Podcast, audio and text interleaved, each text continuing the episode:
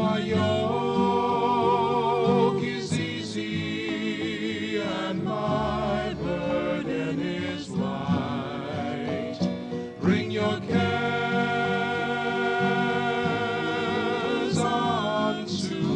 From the Archbishop Fulton J. Sheen Center for Media Evangelization in Ewing, New Jersey, welcome to Come to Me with Jim Manfredonia. Stay tuned for an hour of talk, reflections, and meditations on topics that are important to today's Catholics. And now, here's your host, Jim Manfredonia. Ah. Well, a very good day to you, my friends. Welcome once again to Come to Me. My name is Jim Manfredonia. As always, a great joy to be here with you on this lovely January 27th. It's the feast of St. Angela Merici. Don't ask me how I, I do know that because our daughter's name is Angela, so I always would tell her. We'd, we'd celebrate her name day on the Feast of the Guardian Angels, but I said you also get a feast day, uh, St. Angela Merici. So I'm hoping you're having a blessed day on this January 27th, 2022, and thanking you for taking some time out of the busyness of your day uh, to share with me and all of our family gathered here right now as we come to you on all of our domestic church media radio stations and all the other platforms we use, our streaming audio, free mobile app. I haven't checked the stats yet this year, but uh, I know uh, up until last fall, I knew that uh, know that the app, our mobile app, has been downloaded on every continent in- on this in this world except for Antarctica. Now, maybe maybe since then we've had an Antarctican uh, download the app, but so people listening all over the world. Of course, we're coming to you also on our YouTube channel, youtube.com/slash Domestic Church Media. So uh, thank you for being a part of uh, this program today. Uh, it is Thursday, so we're going to go back to the Catechism where we left off last week, and uh, we're going to continue. Uh, he was conceived by the power of the Holy Spirit and was born of the Virgin Mary. Today, the Son of God became man. In our Catechism, and we'll do that the second half of the program. But before we do that, after our prayer, uh, I want to share with you a reflection from oh my favorite reflections from in conversation with God. Today's uh, a little bit of today's uh, entry by Father Fernandez, where he talks about contrition and interior growth, uh, and and also forgiveness. I, I we I was I mentioned to you last week. Um, no, was it? It was Monday. I, I lose I lose such track of time. Monday night uh, there was a webinar by Monsignor Stephen Rossetti, the American exorcist, and he does these every month, and it's a very fascinating uh, webinar for an hour. Um, but at, as we began the session, we prayed to forgive, because the devil will work on that. If we if we don't if we harbor an unforgiveness in our heart for any individual, um, the devil gives him a, a kind of an open door in many ways. So I want to talk a little bit about that. Father Fernandez Fernandez doesn't talk about that aspect of it, but just about forgiveness in general and contrition. So we'll get there. But let's pray. So wherever you are, I invite you to raise up uh, your special prayer intentions with us. And uh, as I said, you know, used to be in the old days, we, we knew where we were being listened uh, to uh, because our radio stations have a footprint, as they say, and they still do. But we go way beyond those footprints now because of the technology that's being used. So you never know who's listening and how many people are praying with you right now for your special intention. So let's raise up our hearts and minds together as brothers and sisters in the Lord, uh, as Bruce would say, to the throne of God and, and uh, raise up these intentions and petitions. And we're praying the prayer of consecration to the Holy Family. I think we're going to pray this prayer right into April, uh, right into uh, June, because that's when the World Meeting of Families is taking place in Rome. we hope, right? And of course, in these prayers, we pray for peace. As we prayed yesterday, Holy Father asked us yesterday to pray for peace in the Ukraine and uh, around the world. Just pray for peace. Let's begin in the name of the Father, and of the Son, and of the Holy Spirit. Amen. O Lord Jesus, you lived in the home of Mary and Joseph in Nazareth. There you grew in age, wisdom, and grace as you prepared to fulfill your mission as our Redeemer. We entrust our family to you. O Blessed Mary, you are the mother of our Savior. At Nazareth, you cared for Jesus and nurtured him in the peace and joy of your home. We entrust our family to you. O Saint Joseph, you provided a secure and loving home for Jesus and Mary and gave us a model of fatherhood while showing us the dignity of work. We entrust our family to you. Holy Family, we consecrate ourselves and our family to you. May we be completely united in a love that is lasting, faithful, and open to the gift of new life. Help us to grow in virtue, to forgive one another from our hearts, and to live in peace all our days. Keep us strong in faith, persevering in prayer, diligent in our work, and generous toward those in need. May our home, O Holy Family, truly become a domestic church where we reflect your example in our daily life. Amen. And we'll pray our prayers to St. Michael and Our Lady, as Holy Father asked to pray, to protect the church from the attacks of the devil. And we've added to that intention to protect our homes, our families, and our country from the attacks of the devil. And so we pray, St. Michael the Archangel, defend us in battle, be our protection against the wickedness and snares of the devil. May God rebuke him, we humbly pray, and do thou, O Prince of the heavenly host, by the power of God, cast into hell Satan and all the evil spirits who prowl about the world, seeking the ruin of souls. Amen. We fly to thy protection, O Holy Mother of God. Do not despise our petitions and our necessities, but deliver us always from all dangers, O glorious and blessed Virgin. Amen. And we pray, Jesus, Mary, and Joseph, we love you. Pray for us. Venerable Archbishop Sheen, pray for us. Saint Pope John Paul II, pray for us. Our Lady of Good Remedy, pray for us. In the name of the Father, and of the Son, and of the Holy Spirit, amen. Well, again, my friends, thank you so much for praying together. And uh, hard to believe we're coming to the end of the first month of the new year already, but uh, that's what time does. It flies by. and as they say in Scripture, as it says in Scripture, um, in the last days, the days will be shortened. So I don't know. You just, you know, as we've been saying, though, you know, nothing to fear. The Lord protects His own, and just stay close to Him, no matter what what the world does or where we find ourselves. But stay close to the Lord, and He'll take care of you. I was reading it yesterday a. Uh, uh, it was a, I guess it was a Facebook entry, but Denzel Washington, the actor Denzel Washington, very, very ex- outstanding actor. I, I, I, have enjoyed his performances in various films, um, but he's also a very, very strong Christian, uh, according to this particular piece that I was reading. And it, it, in it, he was talking about a spiritual battle, spiritual warfare, um, and he said he, he mentioned, scripture says, in the last days, in the end times, men will be lover of selves. And he said the most popular photograph these days are selfies, people taking selfies. Very narcissistic. Not all the time. Sometimes you just like to take a, you know, you take a, a, a photo of yourselves with loved ones. We, we do it with our grandkids and stuff but the people who take the selfies just themselves for no other purpose than to look at themselves. I don't know.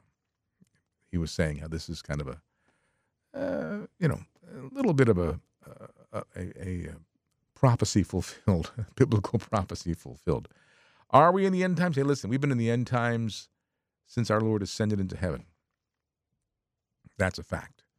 Are these the last days of the end times? I don't know. Who knows? But I do know that the Lord raises up saints. You know, throughout the history of the world, and especially the history of, of Christendom, the Lord always raises up the saints that are most needed for that time. You know, you and I are not here by accident. The Lord, the Lord knew when we were going to be here and determined that we should be here now. Um, for what purpose? As I said yesterday, you know, we we we, don't have uh, uh, worldly military weapons at our disposal, but we certainly have the great greatest weapons of prayer and sacrament. Um, that's our that's our job, and we can do battle because we are in a battle. But you're here because you want to be reinforced in your faith. You want to go to a place that makes you gives you comfort. I hope we do. uh, a place that uh, reveals to you what you already know uh, regarding the love of, of God for you as His child, and that we have nothing to fear. Um, so, that being said, let me go to uh, this reading from uh, Father Fernandez. Father Fernandez, of course, is the author of the In Conversation with, I'm sorry, in yes, In Conversation with God uh, series, which is a wonderful series of reflections for each day's readings. It's a, about a six volume set because these reflections aren't just a paragraph or two, they're a few pages. But in this particular one, uh, it's today's entry, actually. I was reading it earlier. He, he writes about contrition and interior growth. And this is what Father Fernandez writes. He said, The interior life of ours is given a special chance to grow when we are confronted with adverse situations. For the soul, there is no obstacle greater than that which is created by our own wretchedness, and as a result of our carelessness and lack of love. But in those circumstances, the Holy Spirit teaches us and moves us to react in a supernatural way with an act of contrition. God, be merciful to me, a sinner. St. Francis de Sales, whose feast day we celebrated just a few days ago, St. Francis de Sales teaches that we should feel ourselves strengthened by the silent saying of such ejaculatory prayers, filled with love and sorrow and desire for a deep reconciliation, so that through them we may come to trust in his merciful heart. I mean, this is why Christ came to us, because of our fallen nature. And, you know, I'm a sinner, you're a sinner. When I sin, I know I sin. You know, you have, and I'm sure with you as well, you have a well informed Catholic conscience, as I try to have as well. And we we are tempted, we fall into temptation. We're already leaning in that direction of sin anyway because of our concupiscence. And sometimes, sometimes we, we fall. The devil is the great tempter, and the devil is the great accuser. He will tempt us. And of course, now temptation comes via the world, the flesh, and the devil, and in that order, usually. but as the great tempter, Satan will tell us, go ahead, God's going to forgive you, no problem. He understands. Go ahead, you'll enjoy this. Whatever the, the thing is or whatever inside us to do whatever. And when we when we fall, he immediately starts saying, God will never forgive you for that. Just don't even bother. Don't even ask for forgiveness because you've you you you've offended him too deeply. So he, you know, he but this is why Christ came. And we know immediately when we sin and we we ask for forgiveness. And that's what Father Fernandez writes. He says, To ask for forgiveness is to love. It is to contemplate Christ with growing dispositions of understanding and mercy. And as we are sinners, our way will be filled with acts of sorrow, of love that fill our soul with hope and renew our longing to set off again on the way to sanctity. Isn't that our life? This is why the this this, this is the beauty of of the confessional you know, you go in there, it's like a spiritual shower or, bath. You go in there and with a with a firm purpose of amendment and and and uh, a deep contrition, contrite heart. We're absolved from those sins, and that sanctifying grace pours down upon us and washes us clean on the road to sanctity. Father Fernandez says we need to return to Christ time and again without becoming discouraged or over worried, although there may be many times when we have not responded well to love. God's mercy is infinite and it encourages us to start again with a new determination, with renewed hope. We must be like the prodigal son, who, instead of remaining far away in a foreign land, filled with shame and living in misery, came to his senses and said, I will arise and go to my Father. Human life is in some way a constant returning to our Father's house. we return to our Father's house by means of that sacrament of pardon. God is waiting for us like the feather. God is waiting for us like the father in the parable, with open arms, even though we don't deserve it. It doesn't matter how great our debt is.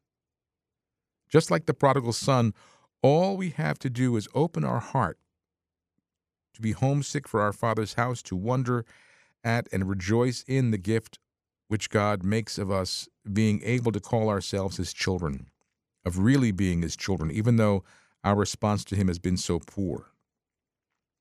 God never abandons us.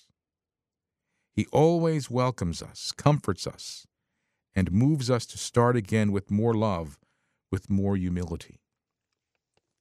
It's such a comforting uh, awareness that we should have of God's merciful love for us, my friends, right? Because we know we sin and we know we offend God. But as Father Fernandez writes in this passage, God never abandons us. He always welcomes us, comforts us, and moves us to start again with more love and more humility.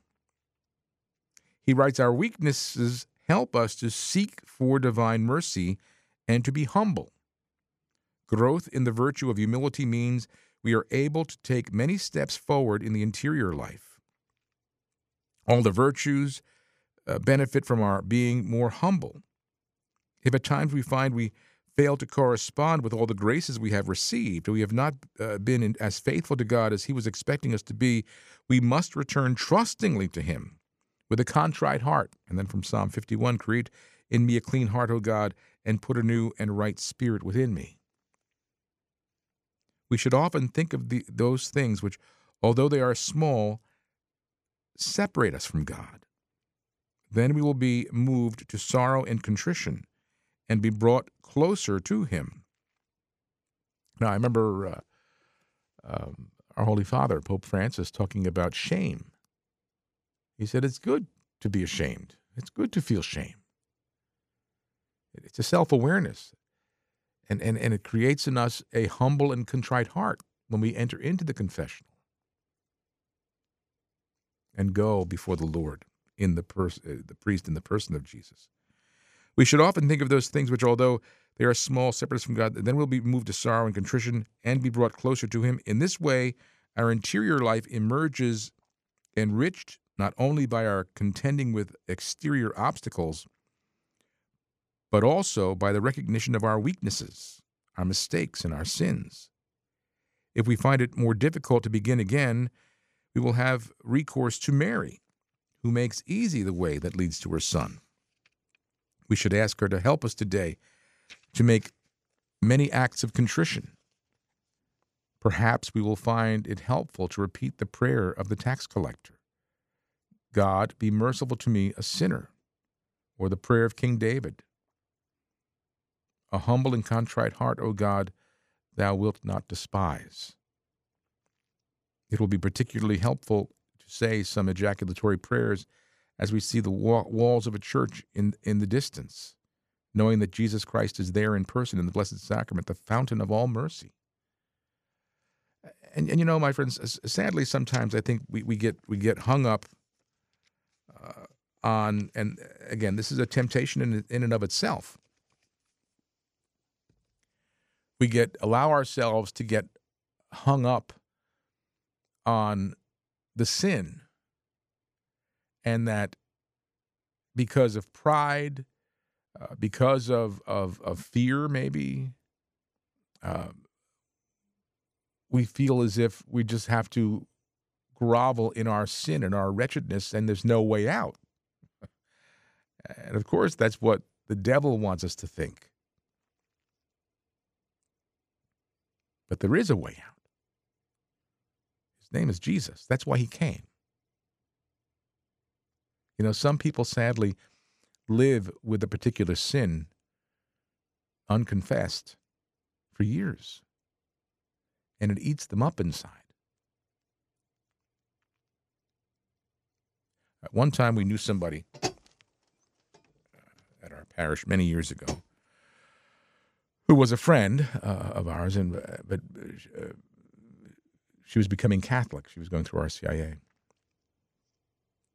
and at the point during the instruction where they had to make their first confession, this woman went to confession for the first time, and later on, she was telling us that it was the most frightening thing she ever experienced. She'll never do it again. And we thought, what? but it wasn't because the priest was not nice or being hard hearted or mean or anything. It's because she just didn't like facing her sin. But we're going to feel that way when we walk in, maybe. But we should never feel that way walking out because of the sin being completely absolved if we have uh, true contrition and, and, and a firm purpose of amendment. So it's, it's not easy to to go to confession, though, is it? I remember uh, again many years ago when Father Corapi, God rest, God bless him, he's, he's, we hear understand he's back in community. I don't think there's been an official announcement, but I heard it through a very, very reliable source that he is back in community. Thanks be to God, and he's living a monastic life.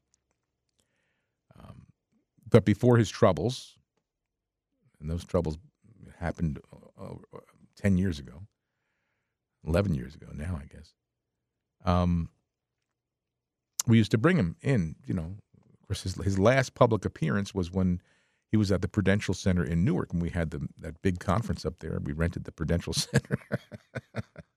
I laugh because it was it was the it was the the the, the, the craziest thing we've ever done, but the most successful because we trusted we trusted in the Lord that, that day and throughout that whole process.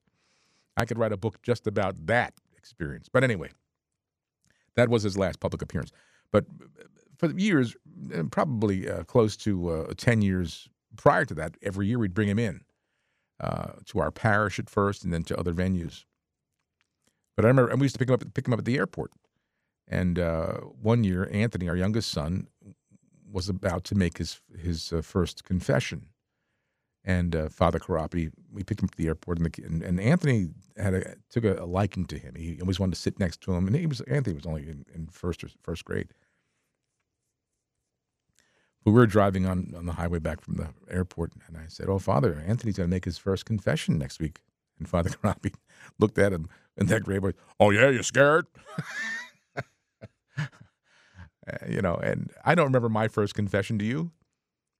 I don't remember being scared. Uh, maybe I was. But now I can't wait to get there because I know what it is. You know, what we receive. That we go, and yes, there's a priest sitting on the other side of the screen, or if you're going face to face, sitting in the other chair.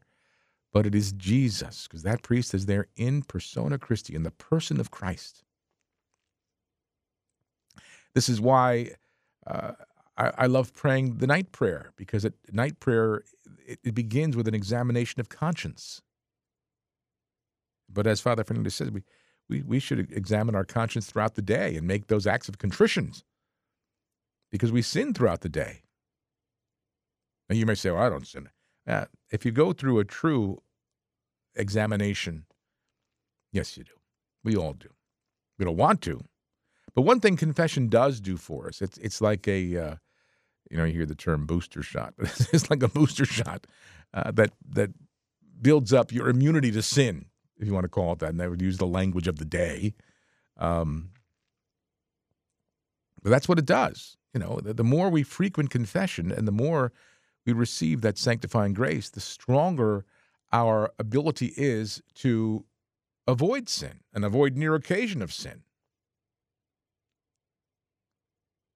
prevent offending God. But we do.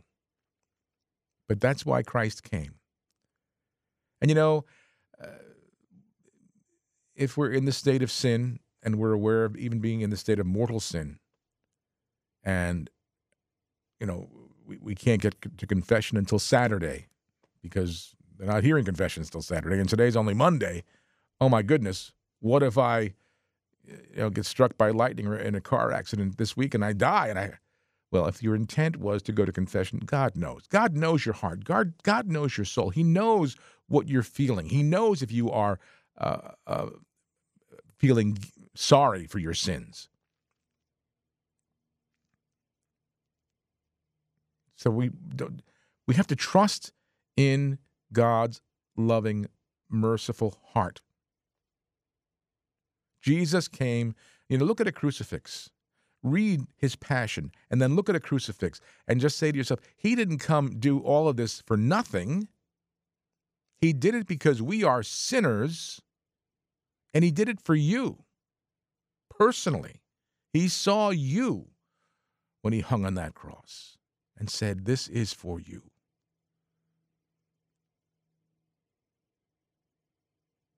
And to every person ever created by Almighty God.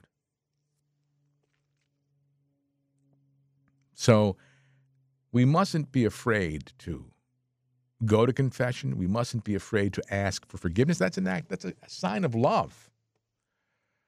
You know, think about uh, just on, a, on a interpersonal relationships that you have with your spouse, your children, your parents, and you hurt them in some way, and you know you hurt them, and things aren't right. So you apologize and ask for forgiveness. I'm sorry. Please forgive me. Because you know you were wrong and you know you hurt that person. That's what confession is. you go in and you're telling God, I'm sorry, I hurt you. I know I did, and I'm so sorry. I didn't mean to. Or maybe I did. I intentionally did it. I'm sorry. Please forgive me.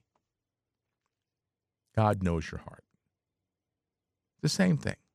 Plus, you receive that abundance of sanctifying grace pouring down on you, washing you clean of all that filth of sin. And you know, we have to be ready too. I always, I, I, I you know, I try to get confession often, at least once a month, sometimes twice, sometimes more because I need it. And I always say, you know, hey, listen, at my age, I want to be ready, as ready as I can be uh, to meet the Lord. Because He knows my heart. He knows my intention. He knows your heart. He knows your intention.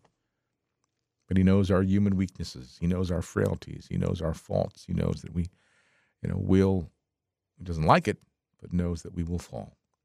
But He's there waiting with open arms. You know, think of that, as Father Fernandez pointed out, the, the, the story of the prodigal son, the son who went, took everything that he, his father was giving him uh, as an inheritance before he even died, which is basically saying, "Give me what I what, what you owe me now, because I wish you were dead, but you're not dead, so give it to me now anyway."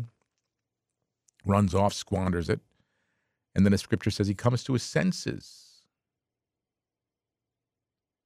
and the father's just waiting there for him, and they kill the fatted calf and celebrate because this son who was dead is now alive again.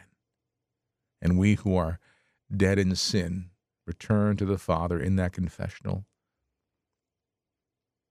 and we're alive again. We're alive again with the, the, the, the sanctifying grace. We're once again reunited with the Father, Son, and Holy Spirit. And so we mustn't allow ourselves to, to out of fear, avoid that, but rather greatly look forward to it. So if you haven't been confession in a while, don't be afraid. Go. You know, there's some parishes don't don't limit their confessions to just Saturday afternoon. You know, you can go on if you go to our our, our free mobile app, Domestic Church Media free mobile app. We have uh, the Mass Times app on there, but you can also on that same Mass Times app, instead of finding a mass, you can find where confessions are being heard on any day near you. It's a great uh, resource to have. You know, I have found myself using it, saying, "Well, I don't want to wait till Saturday to go to confession. I'm going to go now. Who's hearing confessions today?" And you go to our free mobile app, go to the Mass Times uh, section on our app, and then you change from mass to confessions and uh, where you are, and it'll tell you. So don't wait. Take advantage of uh, confessions being heard, maybe that you are near you, and don't don't be afraid.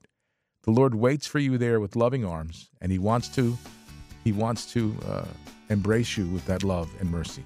I'll take a break, come back. We're going to go to the Catechism of the Catholic Church, my friends. So you stay where you are. There's more to come right here on Come to Me.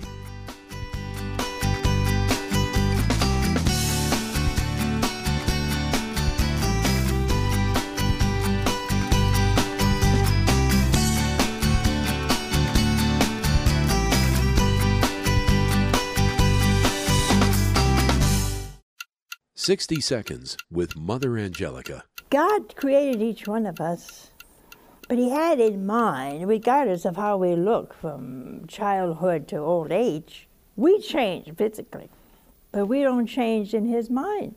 See? Why? Because God has a specific degree of union with Him, holiness, we call it, for every one of you. And it's all different. See, we're all different. And we are called to be different because it glorifies God. He just doesn't make robots. Now, why you say, well, why are some holier than others? Well, that's your fault. that's not his fault. If we accept the good, the bad, and the indifferent of every day, every day, we'll all be holy in a different way. The people you know and trust are on EWTN. 60 Seconds with Archbishop Fulton J. Sheen. Man who's free to love is free to hate. He who is free to obey is free to rebel. Virtue in this concrete order is possible only in those spheres in which it is possible to be vicious. A man can be a saint only in a church in which it is possible to be a devil. You say, well, if I were God, I would destroy evil. Well, if you did that, you would destroy human freedom. God will not destroy freedom. If we do not want any dictators on this earth, certainly we do not want any dictators in the kingdom of heaven. And those, therefore, who would blame God for allowing man freedom to go on hindering and thwarting his work are like those who, seeing blots and smudges and errors in a student's notebook, would condemn the teacher for not snatching away the book and doing the copy himself. The people you know and trust are on EWTN.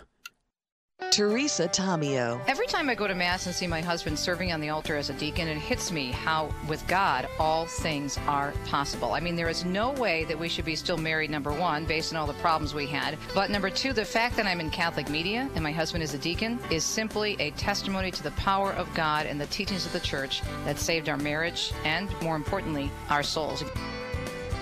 Catholic Connection with Teresa Tomeo, heard right here on Domestic Church Media, weeknights at 5. Pope Francis reminds us that it does not take a specialized degree in theology to become a great evangelist. We're all called to evangelize. Think about the woman at the well. After she encountered Jesus, she immediately went into the city and invited others to meet him as she had. You and I can go out now and do the same. And St. Paul Street Evangelization can help. Get involved today by contacting us at streetevangelization.com. That's streetevangelization.com. My family left the church because of a, a, a, very negative experience with a specific priest, and that took my whole family away from going to church for a long period of time. There were other Catholic churches, and there were great Catholic churches and great priests, but we stopped because of that one specific instance. And in a way, I was, I was cheated out a big part of my journey in my life uh, because we weren't in the church. In life, it seems like we're always enslaved to something. And I think that's, that's basically where our, what our culture is all about right now is we are, we are enslaved to power or to greed or to wealth or to lust. But there's a true freedom to not be enslaved, but to attach ourselves to God and to be free. My involvement in the church, my relationship with God is who I am. It, it's what gives me my identity. Thank God I'm home. If you've been away from the Catholic Church for whatever reason, we invite you to take another look. Visit CatholicsComeHome.org today. Bishop Robert Barron. Tolkien has reached out to, you know, Nordic culture and literature and Icelandic sagas and all sorts of things. He learned a lot about the good, the true, and the beautiful from his study of pre Christian cultures. He used narrative forms that were accessible to the culture. He adapted that to evangelical purposes. So that shows you that flexibility. It shows you a certain um, creativity in the evangelical uh, art. He did not proselytize, rather, he very delicately and indirectly and cleverly evangelized through the imagination. So that someone taking in these great stories of Tolkien or his friend C.S. Lewis, they're going to say, Oh, yeah, I get that. I recognize that pattern. So that finally, when they hear the gospel, they'll say, Yeah, I understand that. I learned that from The Lord of the Rings. I learned that pattern from the Narnia stories. That was the genius of those fellas. The leading Catholic voices are on EWTN Radio.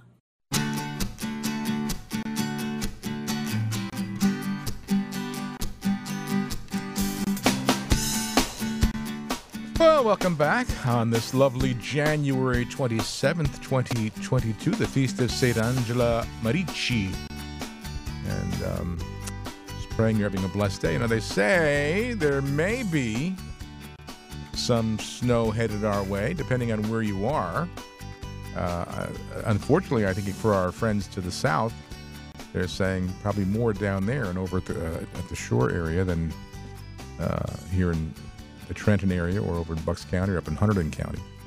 But we'll see. Tomorrow, Friday Live, uh, we'll be here, uh, 4 o'clock, and Jim uh, Hoffman, our chief meteorologist, will give us the update on the storm coming.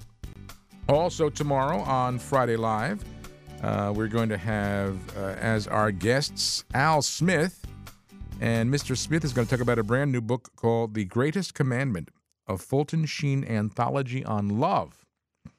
So uh, we'll have that. And then also uh, later on uh, tomorrow uh, from EWTN, Bear Woznick and his new book, Deep Adventure uh, music and talk and all kinds of stuff. So, uh, you know, you can just kind of hunker down tomorrow. It's supposed to start snowing, I think, when it does and where it does um, later in the evening. But, you know, get ready, hunker down with us. We'll be here from 4 to 6 and look forward to spending our Friday with you and start the weekend together. Hmm? Uh, let's see. So let's do this. Let's go. And that's fun, interesting because I didn't, I don't, I didn't, again, I didn't plan it this way, but this is how the Holy Spirit works. Um, today's section of the Catechism is the section, uh, article number three.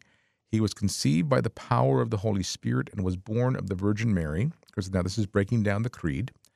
And this particular paragraph, the Son of God became man. And the Catechism poses the question why did the Word become flesh? Why did Jesus come? In uh, paragraph uh, 456, our catechism says, with the Nicene Creed, we answer by confessing for us men in our salvation, he came down from heaven. By the power of the Holy Spirit, he became incarnate with the Virgin of the Virgin Mary and was made man. The Word became flesh for us in order to save us by reconciling with us with God, who loved us and sent his Son to be the expiation of our sins. For the Father has sent his Son as the Savior of the world, and he was revealed to take away sin. We'll just, we were just talking about, right? Sick, our nature demanded to be healed. Fallen, to be raised up. Dead, to rise again. We had lost the possession of the good. It was necessary for us to be given back to, to, necessary for it to be given back to us. Closed in the darkness, it was necessary to bring us the light. Captives, we awaited a savior. Prisoners, help. Slaves, a liberator. Are these things minor or insignificant? Did they not move God to descend to human nature and visit it, since humanity was in so miserable and unhappy a state? You know, stop to think about that. You know, Jesus became like us in all things except sin. He became just like us in all things except sin. He couldn't sin, it wasn't in his nature. true God and true man. You know, again, when we say that Jesus is present to us, uh, body, blood, soul, and divinity in the Eucharist, that's a fact. Sadly, majority of Catholics don't believe it. but it is true that Jesus is really, truly present in the Eucharist, body, blood, soul, his humanity, and divinity. And he came to be like us. God descended to this human nature to visit it because we were so miserable and unhappy. The Catechism says the Word uh, became flesh so that thus we might know God's love. In this, the love of God was made manifest among us, that God sent His only Son into the world so that we might live through Him. For God so loved the world that He gave His only Son, that whoever believes in Him should not perish, but have eternal life. And, and, and you know, my friends, again, we, we, we live this live in this world. Seventy years, eighty if we're strong, Scripture says. And life expectancy has increased a little bit since then. But we know we're going to go. we know one day our life in this world is going to end. But our life and our immortal soul will not end. We live on. And we want to be with God in paradise for all eternity. So we live our life in this fallen world, in this fallen nature. And God so loved us that he sent his only Son to come into this world so that whoever believes in him will not perish, will have eternal life.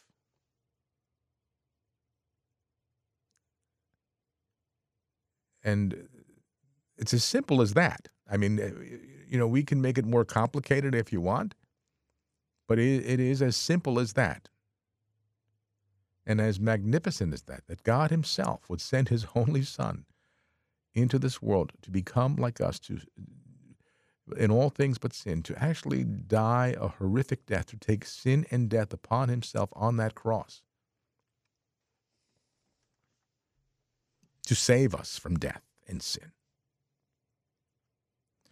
The Word became flesh to make us partakers. I'm sorry, the Word became flesh to be our model of holiness.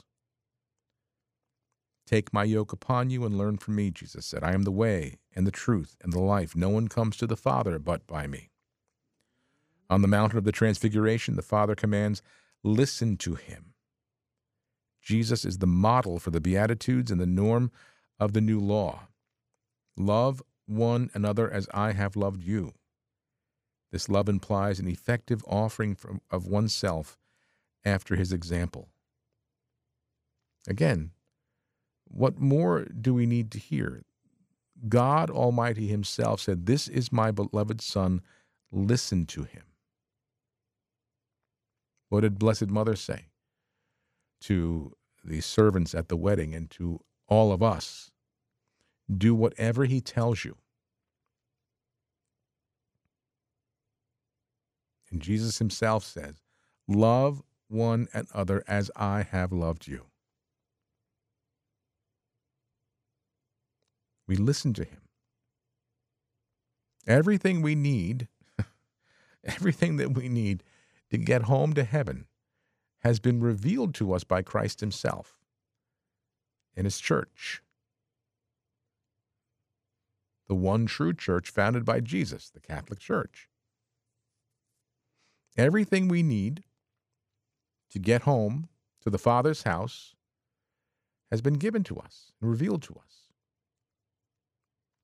because Christ came into this world, because the Word became flesh. The Word became flesh to make us partakers of the divine nature. For this is why the Word became man, and the Son of God became the Son of Man, so that man, by entering into communion with the Word and thus receiving divine sonship, might become a son of God. For the Son of God became man so that we might become God. And that is from St. Athanasius. The only begotten Son of God, wanting to make us sharers in his divinity, assumed our nature so that we, I'm sorry, so that he, made man, might make men gods. You know, we are told that when we do make it to heaven, we will reign with Christ.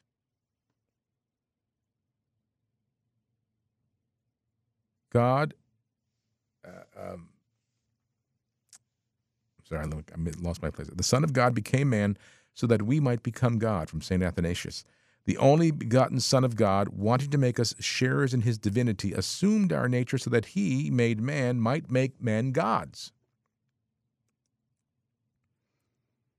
That's from Thomas Aquinas.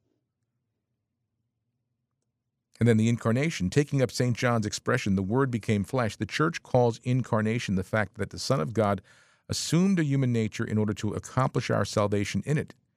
In a hymn cited by St. Paul, the church sings the mystery of the incarnation. And this is um, from Philippians.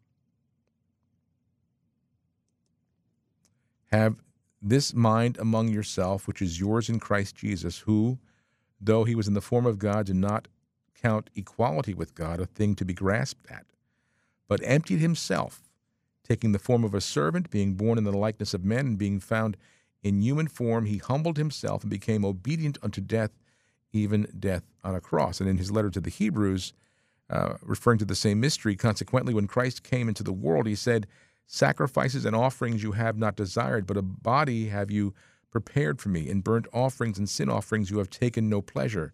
Then I said, Lo, I have come to do your will, O God. Belief in the true incarnation of the Son of God is the distinctive sign of Christian faith. This is from paragraph from the Catechism, paragraph 463. Belief in the true incarnation of the Son of God is the distinctive sign of Christian faith.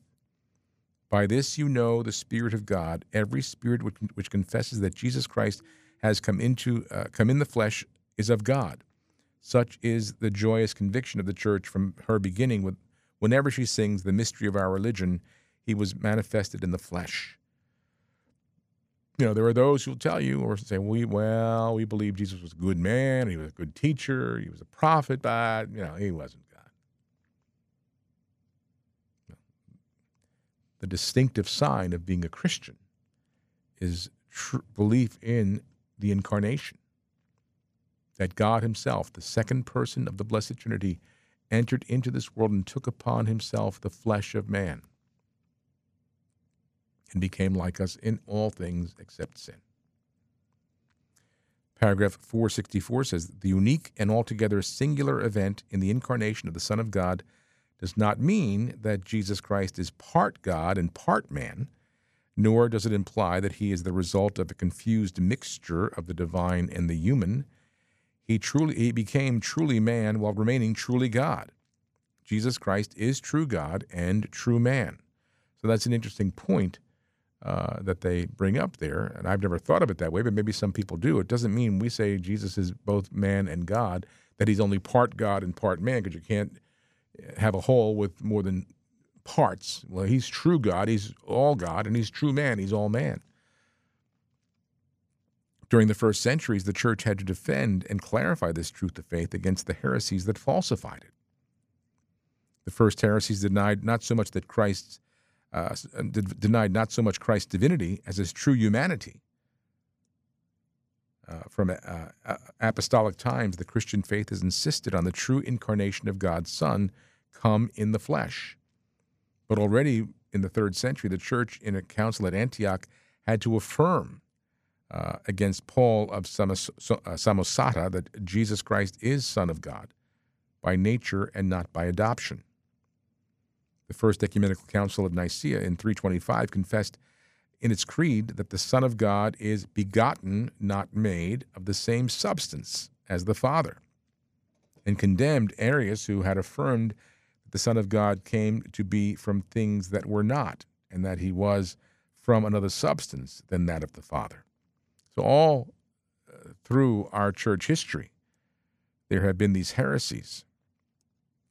The Nestorian heresy regarded Christ as a human person joined to the divine person of God's Son. Uh, opposing the heresy, St. Cyril of Alexandria and the Third Ecumenical Council at Ephesus in 431 confessed that the Word, uniting to himself in his person the flesh animated by a rational soul, became man. Christ's humanity had no further subject than the divine person of the Son of God, who assumed it and made it his own from its conception.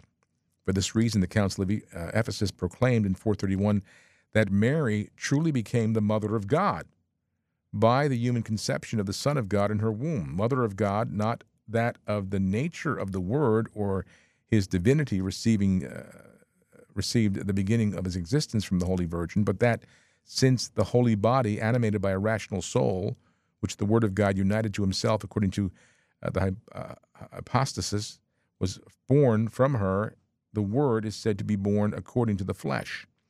So when we say Mother of God, we don't mean that Mary gave birth to God uh, and is uh, God the Father or God uh, as a, as a being, but Jesus is God. And by the power of the Holy Spirit, he was conceived in the virginal womb of Mary, took upon himself, the per- second person of the Blessed Trinity, took upon himself the flesh of man through Mary. This is why when we talk about Mary being conceived without sin herself, she had to be in order to be the mother of Jesus, in order to give him her flesh. Jesus, the second person of the Blessed Trinity, could not have taken on the flesh of a sinful being. So Mary had to be preserved from that. Now, you know, you you, you this has been as we just said, this is that was from the, the Council of Ephesus um, in 431. So for 2,000 years, uh, you know, we've been we've been teaching this because it's true. I heard a quote by Saint Augustine say that the truth is like a lion. It doesn't need to be defended.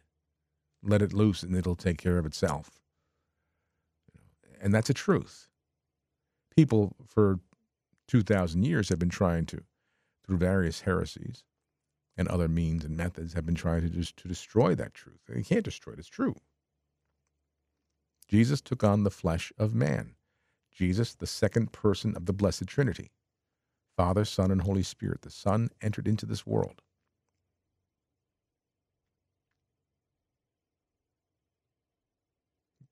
and took on a human nature while retaining his divine nature. True God, true man. Um, because human nature was assumed and not absorbed in the mysterious union of the incarnation, the church was led uh, over the uh, course of centuries to confess the full reality of Christ's human soul with its open, uh, I'm sorry, with its operations of intellect and will and of his human body. In parallel fashion, she had to recall on each occasion that Christ's human nature belongs as his own to the divine person of the Son of God who assumed it. Everything that Christ is and does in this nature d- derives from one of the Trinity. The Son of God therefore communicates to his humanity his own personal mode of existence in the Trinity in his soul as in his body. Christ thus expresses hum- uh, humanly the divine ways of the Trinity. And again, this mystery of the Trinity, Father, Son, and Holy Spirit, three persons in one God. It's a mystery, but the second person of that Trinity entered in to the world and took on a human nature while retaining his divine nature and experienced everything that we experience as human beings Even temptation, we know that. We see that in Scripture. Although he never sinned, he couldn't sin because of his divine nature. And all of this being done, to get back where we started today,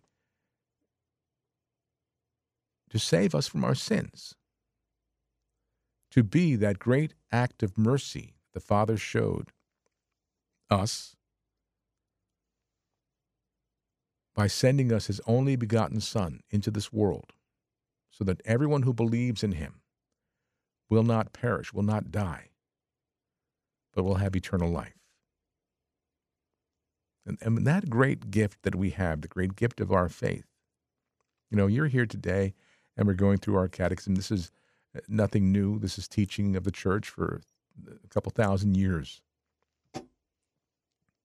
because it's true. It's what we believe. It's what we know to be true. And it's what we need to know in order to then make it home to the Father's house where we're all headed. That's why God created us to be with Him forever in heaven. And we have our trials and uh, all types of uh, obstacles in our way here along that, that road to the Father's house, trying to distract us and steer us away and set us off in other directions through sin. But this is why Christ came. This is why Jesus came to be with us. He came to save us from sin and death. And sadly, when you read the statistics of people who are losing faith, and not just Catholics, you know, been, I shared with you a couple weeks ago those statistics. The, the nones, the N O N E S, those who have no religion, who this is all foreign to them. They either rejected it long ago or they don't want to know about it. They don't want to hear about it. You know, if you tried to to share this good news with with people, some people they would they would scoff and mock and and tell you to shut up. Don't give me that. I don't believe that stuff. You know, go away. But this is life saving. This will, and God loves all of his children, even those who re- reject him. You know, in Faustina's diary, Jesus says it's the most wretched of sinners that need him that he came for. Those individuals who are so far removed because of their offenses to Almighty God. So we have this great knowledge, we have this beautiful faith, and it's our responsibility to go out into the world to share it with all. That's what Jesus, his last command to us before he ascended into heaven. Okay, I got to go. I hope you have a great rest of your day. Now, tomorrow, join Cheryl and me, 4 o'clock for Friday Live. I look forward to that. Until then, have a blessed, happy, holy rest of your day. Thanks for being part of my day. My name is Jim Manfredonia. God bless you, and God love you.